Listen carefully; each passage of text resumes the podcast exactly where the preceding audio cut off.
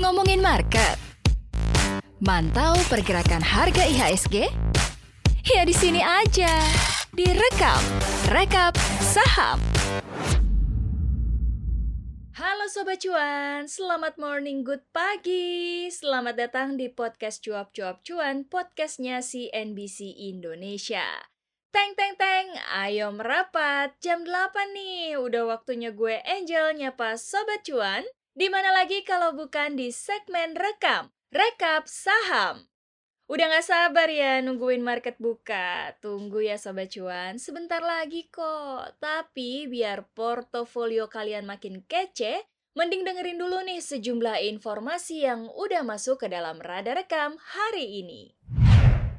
Sobat Cuan, indeks harga saham gabungan pada perdagangan Senin 20 September 2021 ditutup merosot 0,93 persen ke level 6.076. Data perdagangan mencatat bahwa nilai transaksi Senin kembali turun menjadi 12,2 triliun rupiah.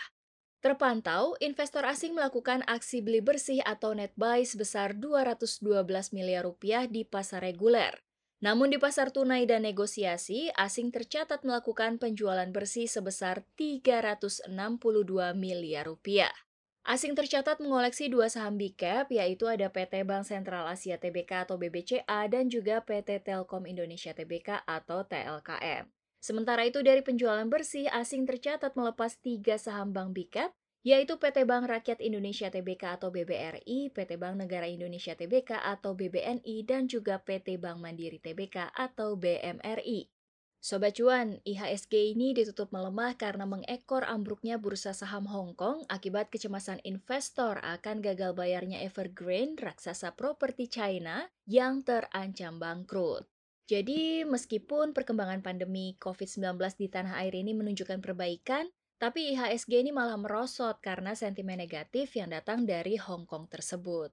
Dan hari ini juga kita masih menunggu ya Sobat Cuan ya hasil rapat dari Dewan Gubernur Bank Indonesia Apakah suku bunga acuan ini akan dipertahankan di level 3,50% atau tidak gitu ya? Ya berharapnya sih semoga tetap gitu ya berada di level 3,5% supaya tetap bisa mendorong pemulihan ekonomi nasional di tengah gempuran pandemi COVID-19.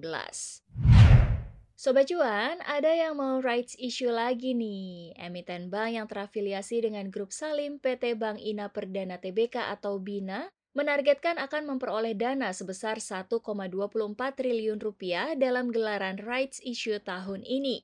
Direktur Utama Bank Ina Perdana Daniel Budi Rahayu mengungkapkan, proses penambahan modal dengan hak memesan efek terlebih dahulu ini masih berlangsung.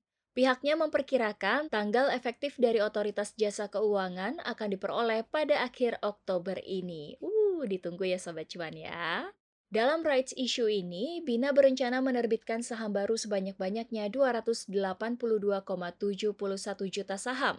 Nilai nominal dari rights issue ini sebesar Rp100 per saham, dengan harga pelaksanaan berkisar antara Rp4.200 sampai Rp4.380 per saham. Sehingga potensi jumlah dana yang dihimpun dari rights issue ini sebesar 1,24 triliun rupiah. Dana rights issue ini dimaksudkan untuk mengembangkan layanan digitalisasi sekaligus mendorong bisnis di sektor usaha mikro, kecil, dan juga menengah.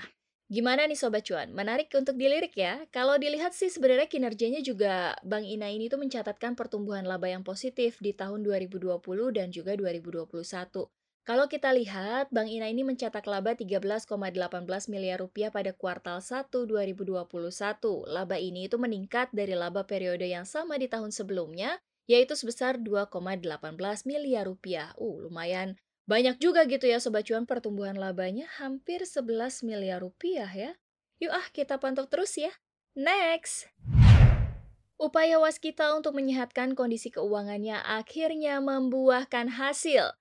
Sebanyak 21 bank telah sepakat untuk merestrukturisasi utang PT Waskita Karya Persero Tbk atau WSKT.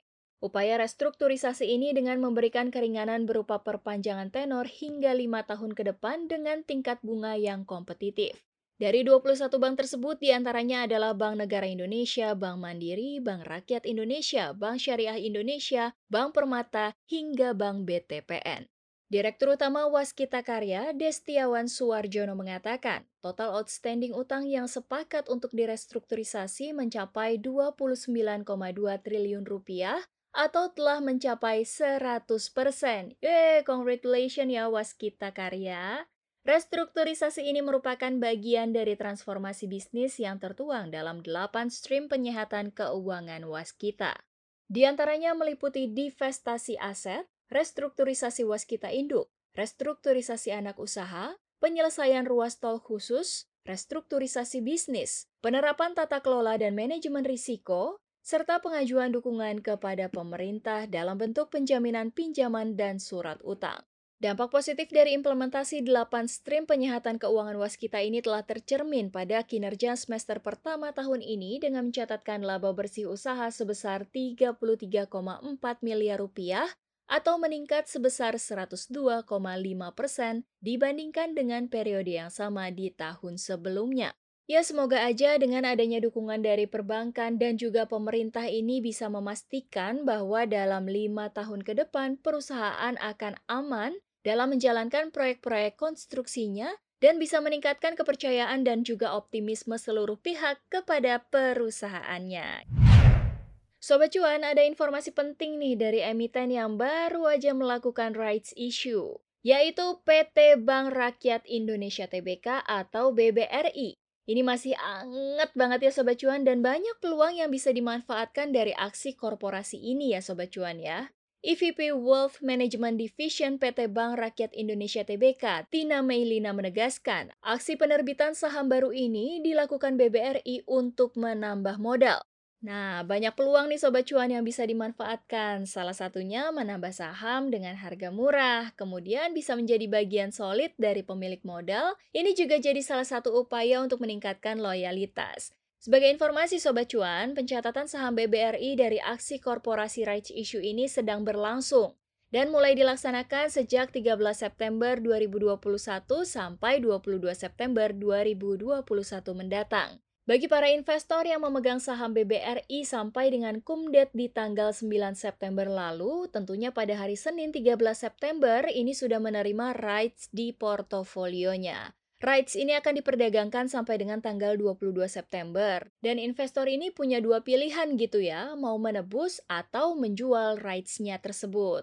Jadi ayo langsung dicek portofolionya, kalau udah terima rights-nya cepetan ditebus atau dijual sebelum hangus. Karena cuannya tuh lumayan banget Sobat Cuan, mungkin bisa buat nambah lot lagi, ya gak?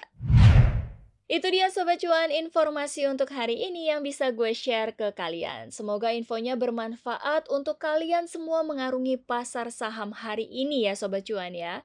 Terima kasih Sobat Cuan karena sudah setia mendengarkan podcast Cuap-Cuap Cuan. Podcast Cuap-Cuap Cuan ini bisa kalian dengerin di Spotify, Apple Podcast, dan juga Google Podcast. Kalau kalian mau info-info yang lebih ciamik lainnya bisa langsung kunjungin Instagram kita di @cuap underscore cuan ataupun @cnbc Indonesia. Dan kita juga punya channel YouTube. Kalau kalian mau mampir silakan dan jangan lupa di subscribe di cuap cuap cuan. Di komen juga boleh, di like juga boleh, di share sebanyak-banyaknya apalagi. Oke deh, gue Angel pamit undur diri. Sampai jumpa lagi besok. Salam cuan, bye.